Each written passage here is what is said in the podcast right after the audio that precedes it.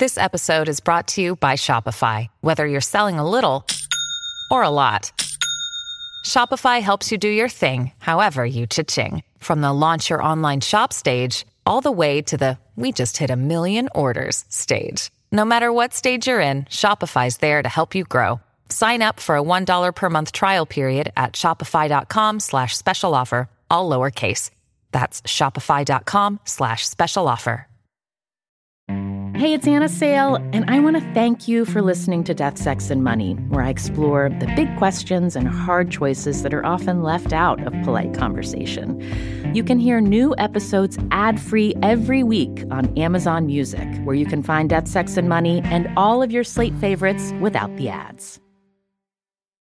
As a disabled person who's, you know, bored with my disability, I grew up with adults always having very low expectations. I mean, there were definitely some teachers that just, you know, like thought like, oh, you know, why go to college? People just can't imagine people with significant disabilities doing well sometimes. And I think that's very messed up. This is Death, Sex, and Money. The show from WNYC about the things we think about a lot and need to talk about more. I'm Anna Sale.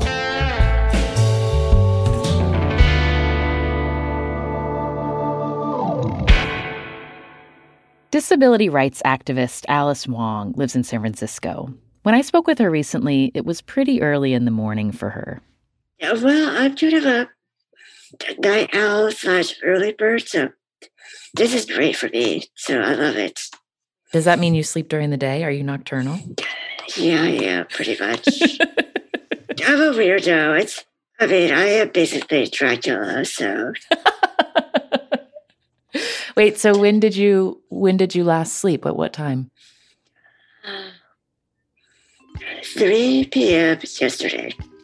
Oh, it's when you woke up? Yes. When do you think you'll go to bed again? Right after this. What do you like about being up in the middle of the night? Oh, I love just the quietness. I love just, you know, there aren't distractions, especially, you know, I've been working from home for over 15 years, but, uh, you know, I just love the solitude. Alice recently edited a new book called Disability Visibility First Person Stories from the 21st Century. It's an essay collection with contributions from people with a wide range of disabilities who write with real candor and often humor. The whole thing's got a real death, sex, and money vibe. Alice has a form of muscular dystrophy. She uses a wheelchair to get around and wears a BiPAP machine to help her breathe, which you'll hear throughout our conversation. And like many people, Alice has been sheltering in place since the start of the COVID 19 pandemic in the US. But in some ways, being home a lot has been familiar for her. Much of my involvement with friends and relationships it really does take place online already. So that part wasn't a huge adjustment in my life. Um, I would say the biggest change has been kind of the low key and not so low key anxiety about, you know, catching the virus. Alice isn't the only high risk person in her household. She lives with her parents, who are both in their 70s. Alice is 46 now. Her parents have been her primary caregivers for most of her life. That's something I always appreciated is that you know, my parents sacrificed a lot. You know, it's very clear that whatever I needed in terms of time and support, you know, they were always there. And, you know, I'm sure, I know that I was a financial hardship on them. For example, I realized as a young person that there was no insurance that would cover me, uh-huh. except one company because of my pre-existing tradition.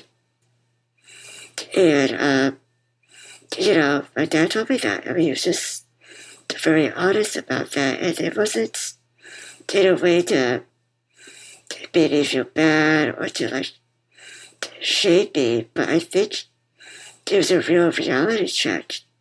Is. It sounds like your dad described the world as it is to you. He didn't sugarcoat it.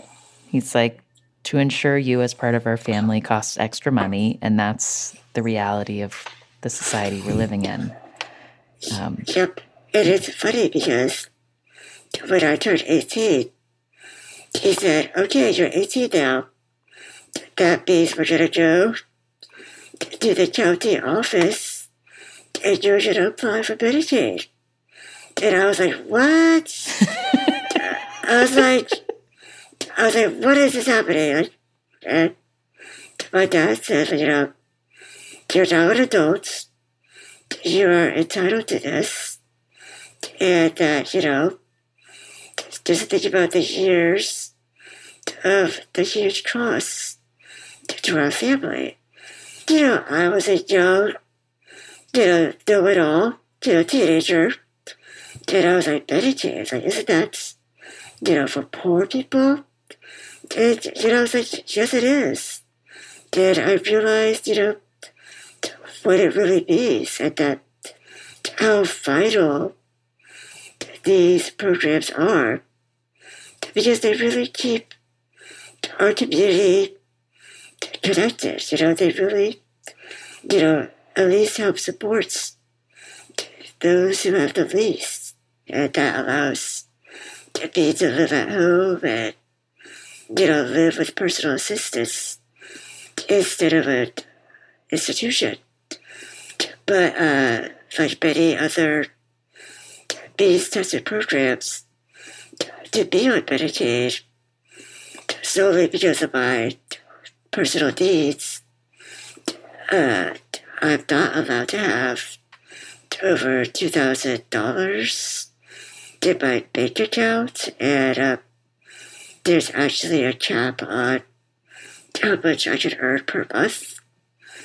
So all of these things have kept me from having, you know, 401ks, you know, the usual things that, you know, people tell adults they didn't have for like, as a death stage for the future.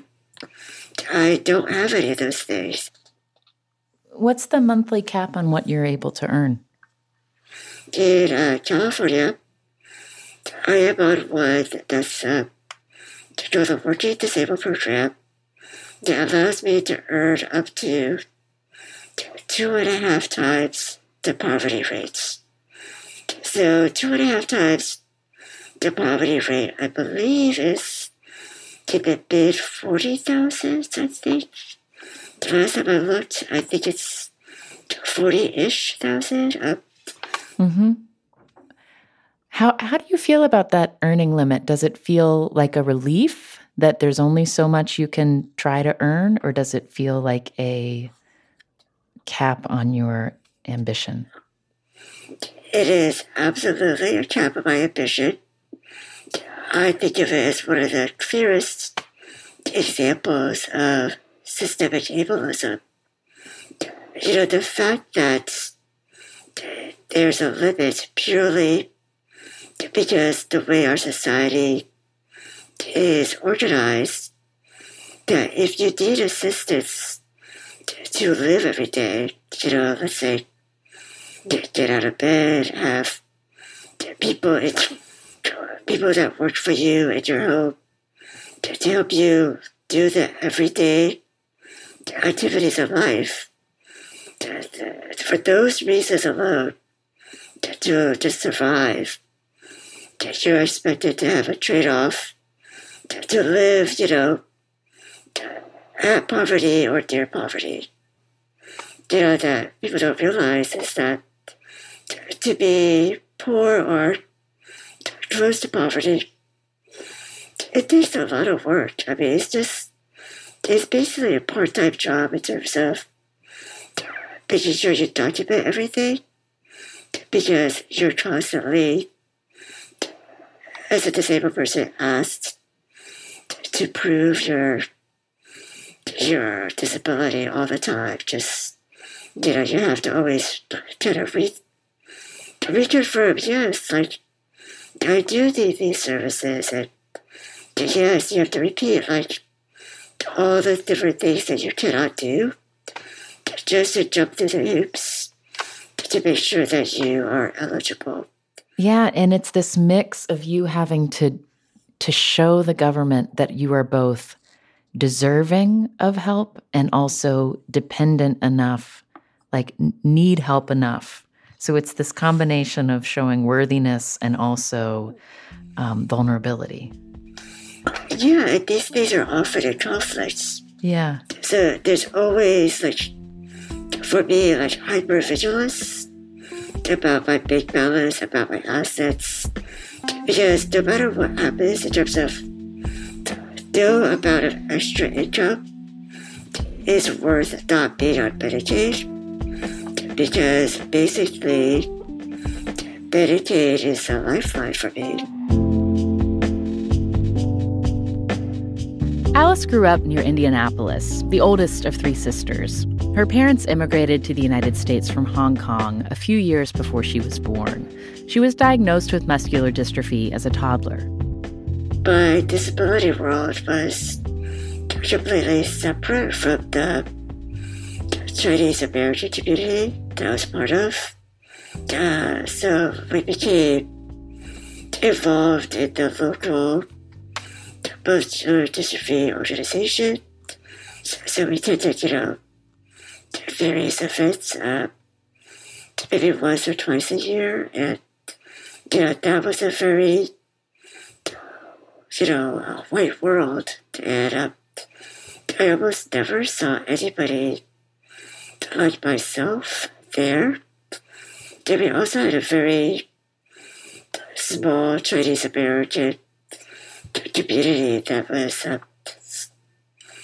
it, was uh, centered around a church, and uh, yeah, that was just that was sort of my my safe place. You know, people that you know talked like us, and hey, like uh, my sisters sisters and I lucky that uh, we did have friends that we grew up with that were Chinese American as well.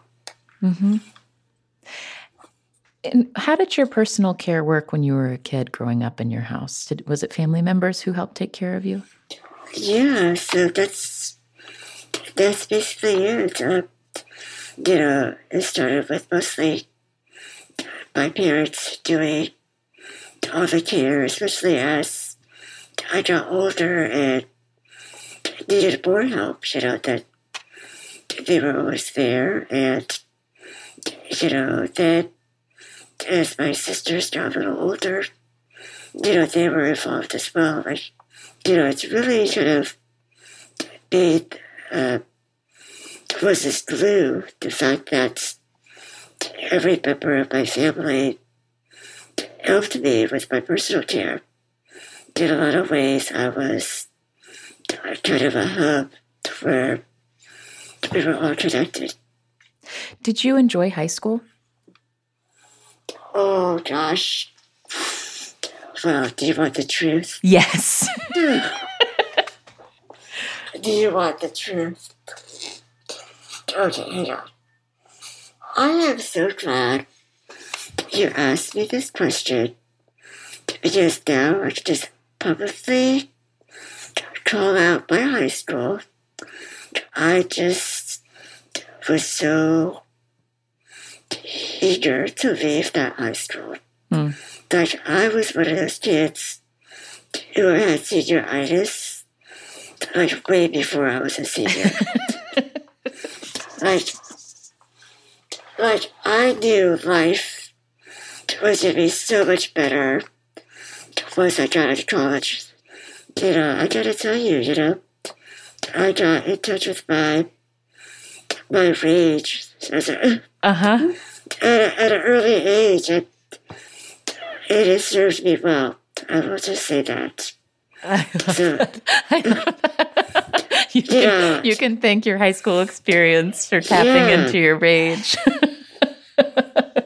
I want to understand just just so so I so I get what was what was um, the feeling at the time. Did you have an experience of were people directly cruel to you and bullied you, or was it more the feeling of just being invisible and not seen? mhm. you know, it's very ironic because it's I was invisible and yet so painfully visible at the same time. Mm. You know, I was one of the few wheelchair users at that school. You know, so my locker was a desk in the nurse's office because all the lockers were inaccessible and they just didn't even, you know, think about, oh, like, maybe we should have segregated her this way. Uh, another thing, my bus, it had to drop me off to my high school about 30 or 40 minutes before school started Oh, because the, that was a bus that took other disabled students to another school. hmm And um, I would get to school and it would be pitch dark. But I would just like sit alone and just wait for the students to arrive. Like that was my high school experience. I will say that I had a teacher that refused to uh, to just advance me to the next level of a drama class that I was taking. So, you know, I had a which crushed my dream. So, if you have time for this story, I'll tell you. yeah, I want to hear it. I love the high school It's- it's- stories. I, did, uh, I did not realize we were gonna go in this direction, but I am here for this. You're just giving me a gift. Uh, the salty gift. Okay. So, as a sophomore, one of the things that I loved as an elective was drama. So I took uh, drama one, taught by Ms. Tudor. hmm At the end of the year, I had a B, and I signed up for drama two for the next year. And she called me after class and said, uh, you need to speak to your guidance counselor. I'm like, oh, okay. So I go to my guidance counselor, and she said, the teacher was not going to advance me to drama two because she had concerns whether I could fulfill the requirements. And let me tell you, Mm. the passing requirements, there was a section on pantomime. Pantomime. and because I'm a wheelchair user, she just presumed I can't do pantomime from a freaky chair. Wow. And I was like, Are you sure? She said, Yes. So I went back to the teacher and I said, I guess I asked her to, like, you know, reconsider. She just shook her head and said, I'm sorry, I don't think so. You know, I was just, it was one of the few things that I enjoyed. And she said I couldn't continue this because of my disability. And she had no imagination or even willingness to be flexible. And for an adult, you know, especially an educator who supposedly, you know, is supposed to, you know, bring up young people and get the best out of them. she she got the best rage out of me. I'm I'm curious. So you you felt rage. Did you did your as a teenager? Did you tell people what had happened? That that had been withheld from you? You know, I told my friends, and you know, they all felt horrible. But you know, we didn't like protest. We didn't like create a ruckus. And you know, the 46 year old me would have done some serious stuff.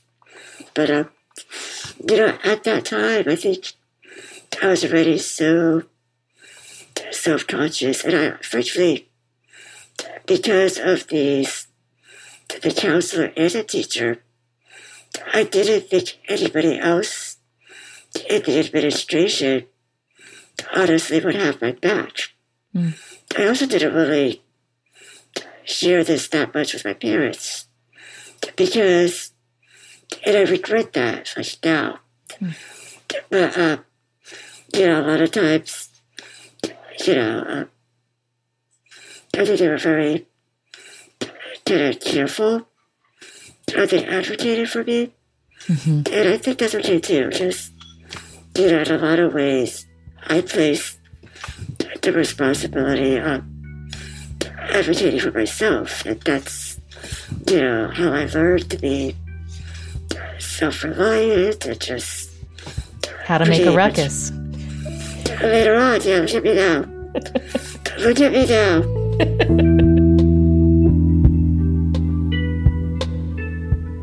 Coming up, Alice finally gets to go off to college, but the reality of attending was hard. It was a real you know, letdown for me. I mean, I, I had dreams, I had ambitions, I had friends there. But, you know, again, you know, it's about the, long because, you know, the real dream was to leave, to leave Indiana, to be honest.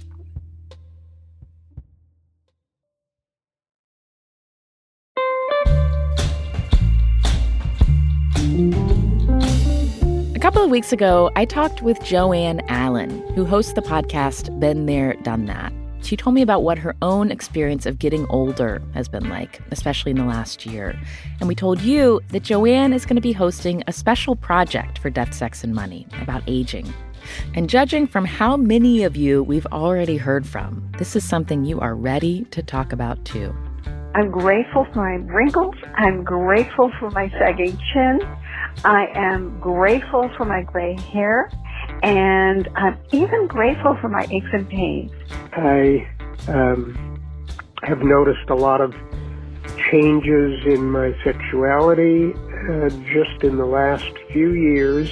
Unlike Joanne, I don't like getting older, but I'm trying to deal with it. Life has changed. I'm excited. It's a little nerve wracking, and I find getting older to be well, it's inevitable, and I'm trying to do the best damn job I can of it. Our inbox is full of your stories about all the things that are good about getting older and a lot of the things that are hard too.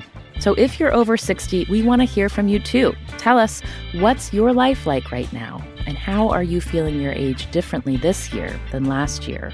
You can record a voice memo or send us an email to deathsexmoney at wnyc.org. You can also leave us a message at the phone number 917 740 6549. If you missed that episode where I talked with Joanne about her own experience of getting older, check it out. You can find it at deathsexmoney.org slash aging. And if you're not over 60, you can still help us spread the word about this project and send that episode to someone in your life who is.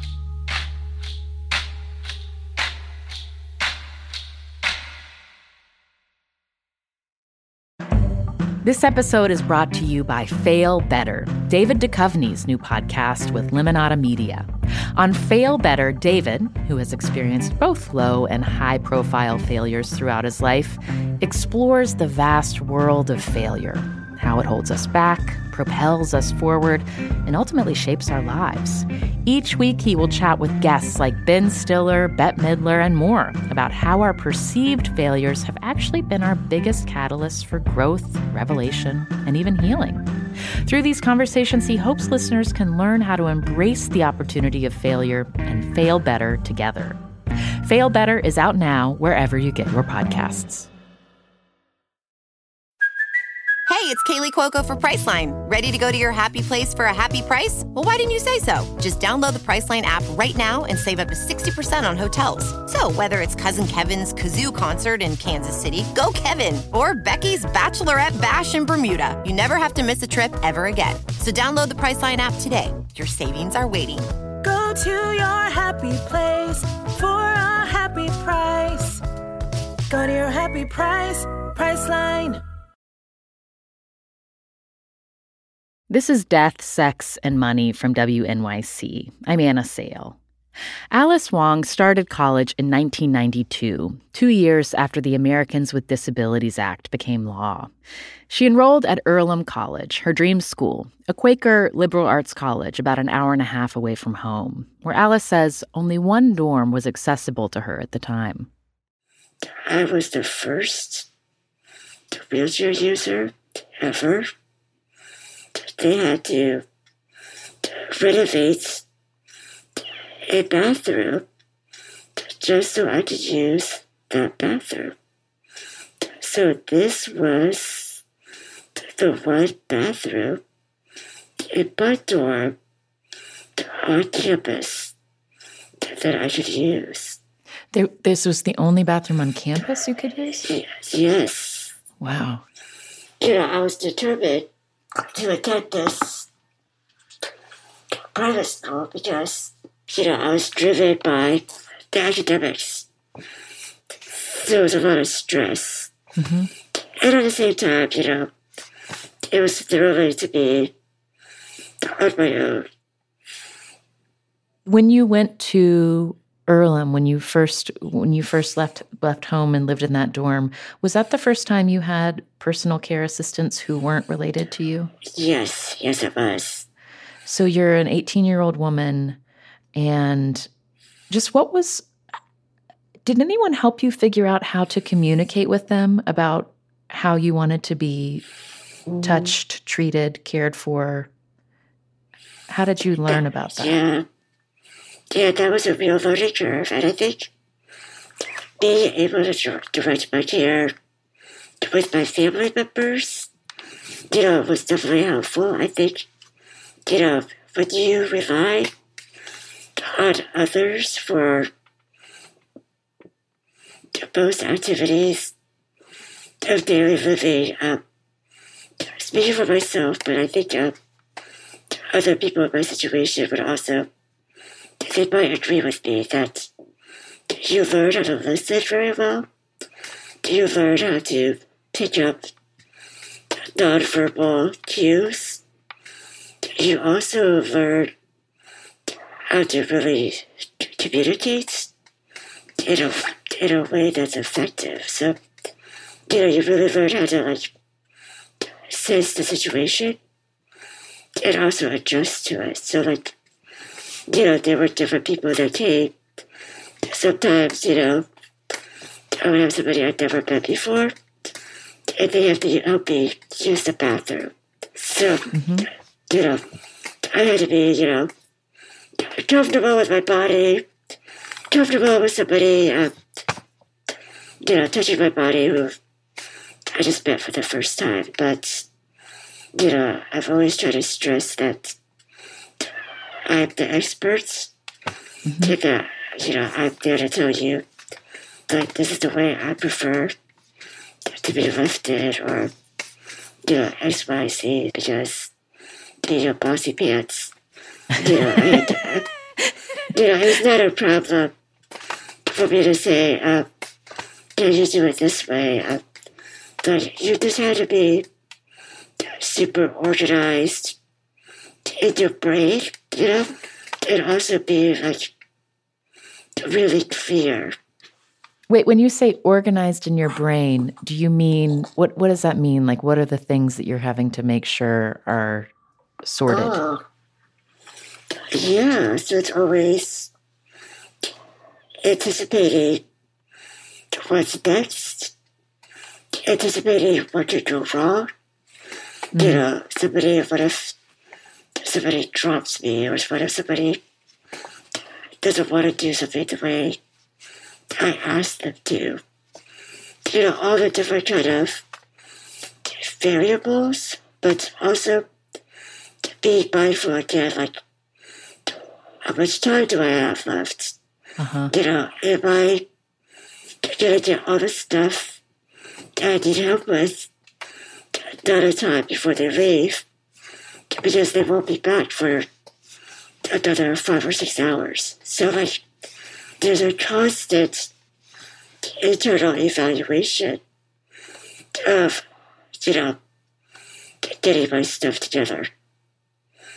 You know, after a few months, you know, it was it did become more difficult to get around campus when it was snowy and icy.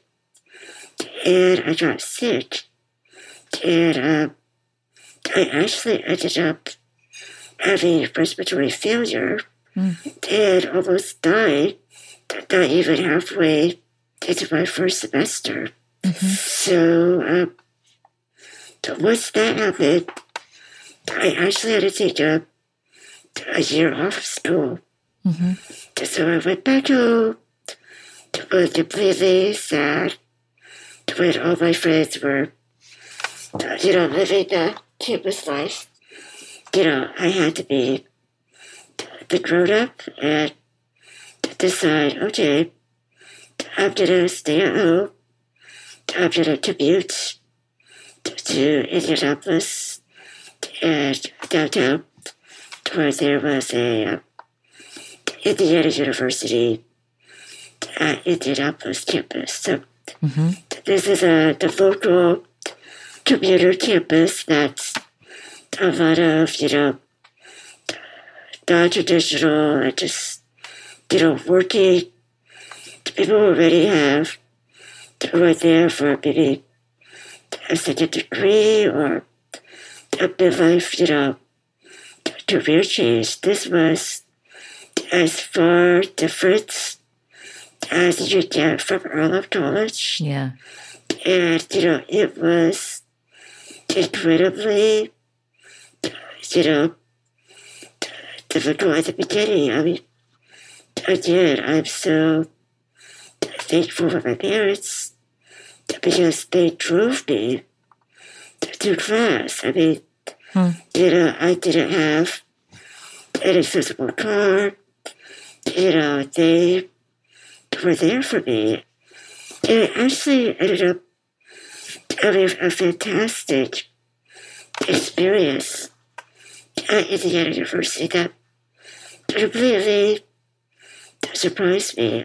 It strikes me, Alice, it's interesting that it was the the campus that served non traditional students um, oh.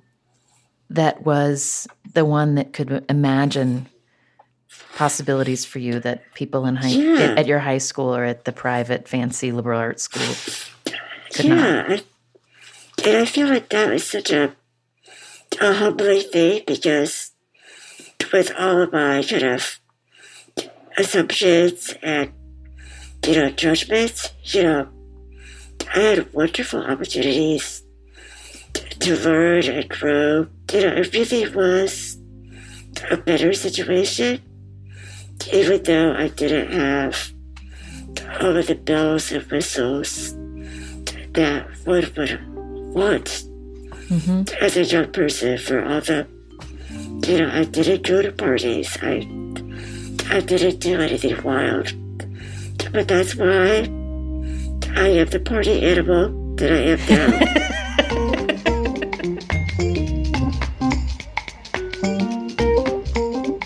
Alice finally left Indiana for San Francisco in 1997 to get her master's in medical sociology at the University of California, San Francisco. And being there was a lot of what she'd hoped for. It immediately felt like hope because suddenly you saw like so many Asian Americans Uh-huh. It was such a, it was such a relief. It was like I was just so like thrilled, and of course, the food, like the the culture, the weather, the diversity, just all of the things that are right at your footstep, your doorstep. I think that was so exciting. That was really the lifestyle, you know, I envisioned for myself. What did you do on the weekends when in that time of your life when you were first getting to know the city? Yeah, I was just so lucky to just exploring all the different neighborhoods, like going to parks, going to like Golden Gate Park. I was actually walking distance from my campus to Golden Gate Park, which Mm. is amazing. And, you know, I love taking public transit. So, like, public transit was accessible. That was thrilling. You know, being able to go to Berkeley and Oakland all by myself. Uh-huh. Like that, I, that would have never happened. Uh, Had you ever done that before? Like to, to be able to travel around the city by yourself? never, never ever. So that was extremely, extremely thrilling. And all the little things was just an adventure. When you moved to San Francisco, did your parents also move? Well, funnily enough, at that time, it was incredibly difficult finding and retaining workers with really, there was no ladder of ways to advance, and there were very few benefits. Mm-hmm. So at that time, it was, you know, just so competitive for so many jobs that are just far better paid. Mm-hmm. That the plan was that I was going to, you know, strike out on my own. But my mom, who was there to help me through the adjustment period, you know, once I found a set of people, you know, she ended up staying with me. And what was really funny is my mom ended up having her own kind of renaissance because she went back to school Hmm. when I was in school. She went to San Francisco. She first took classes through community college, Mm-hmm. and then she went to San Francisco State University. So my mom ended up getting a master's of social work. I love that that she moved out to help you and and what could from the outside, you know, just sort of like when you hear that part of the story, you think like, oh, maybe you felt hemmed in by having your mom there, and maybe your mom felt some s- sense of obligation, but that both of you were able to find a real sense of freedom and mm-hmm. expansion in this new life together is so cool. It was her time, you know, after raising three kids and Yeah. being, a, you know, a mom. Just it was her time, and I think that's that was really exciting to see. Alice's dad eventually moved to San Francisco to join them as well. And these days, while Alice's parents still help with her care, she's also thinking about their care as they get older. During this pandemic, you know, and even before that, I was planning ahead and going to, you know, hire a new set of workers because I did have some home care workers, you know, throughout the years that would, you know, provide supplemental, supplemental assistance because, you know, it shouldn't be all of my parents. But uh, with this pandemic and not feeling safe, yeah, it's definitely not. It's not the time right now. Mm-hmm. And I have this you know, I have this luxury of living with my parents who are my care, care workers. You know, we, uh, ironically, right around the time the pandemic kind of really started to emerge, that uh, we all did our advanced directives. I think, mm. you know, it's very just strange timing, but also it's a lot of adulting that, you know, I'm glad I did because you just kind of never know. I just need to plan ahead. Wait, so when you just did your advanced directive? I did it around March. Uh huh. So yeah, it was just very kind of a funny kind of coincidence or convergence of um, events. So yeah. you know. So you're in your mid 40s. What prompted you to do your advanced directive in March? Well, you know, my parents were, uh, you know, estate planning because they're both in their 70s. And yeah, we really want to make sure that, you know, their wishes are, you know, fully in a document and, you know, they get everything in order so that my sisters and I later on, you know, down the line, we'll have to, uh, we'll have to make some really difficult decisions. So, mm-hmm. you know, we've had these conversations and I've been meaning to do it for years, but you know, it's so difficult when you have parents who are a bit stubborn, and both of my parents are a bit kind of creeped out by it, but, uh, you know, but they kept, you know, they, you know, the, us as kids, adult kids, uh, we tried to, like, encourage them that this is, you know, this is good, you know, we try to, we can get through this have you noticed your relationship with them change as you're noticing them aging? That after after a lifetime of them looking out for you, are you noticing some of their physical limitations in a way that is changing the way you all relate to each other? Yeah, I would say that even though in my early life you know, I did rely on them for a lot, you know, just even at an early age, we were all very interdependent. As the oldest child, you know, I did do, I did help a lot, you know, in, my, in different ways. Like, I know I contributed to the family that I was more than just somebody who required care. Mm-hmm. And, I th- and I think they they also saw me that way as well. So mm-hmm. like, you know, I was younger, I was really good with like reading directions and just like give them on the road. Like I would just, you know, don't forget to exit off this highway. You know, that was me. Uh huh. Bossy pants. Yeah. Yeah, bossy pants. I would plan like to do all the research about like where we're gonna stay, where we're gonna eat, what we're gonna do. No one appointed me, but I was the self-appointed organizer in chief.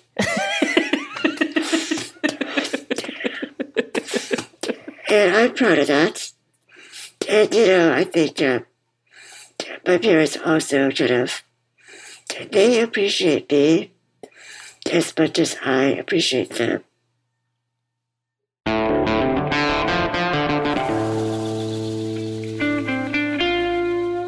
That's Alice Wong. Her new book is called Disability Visibility First Person Stories from the 21st Century.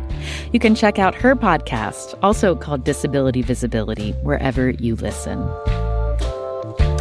Death, Sex, and Money is a listener supported production of WNYC Studios in New York. I'm usually based at the studios of the investigative podcast Reveal in Emeryville, California. Afi Yellow Duke produced this episode. The rest of our team includes Katie Bishop, Annabelle Bacon, Emily Botein, and Andrew Dunn. The Reverend John Delore and Steve Lewis wrote our theme music. I'm on Twitter at Anna Sale. The show is at Death Sex Money on Twitter, Instagram, and Facebook. And thanks to Mia Garrettson in St. George, Utah, who is a sustaining member of Death, Sex, and Money. Join Mia and support what we do here by going to deathsexmoney.org slash donate. Alice told me she is proud of her new book and also likes to think what her teenage self would be able to do with it if she were back in high school. I would have probably shoved that book in front of this tutor's face and say, hey, look at these badass disabled people doing all kinds of things. Don't play me into thinking that I can't do freaking pantomime. you know, I mean, I, I have the receipts. And then I would have wheeled on out of there. I'm Anna Sale, and this is Death, Sex, and Money from WNYC.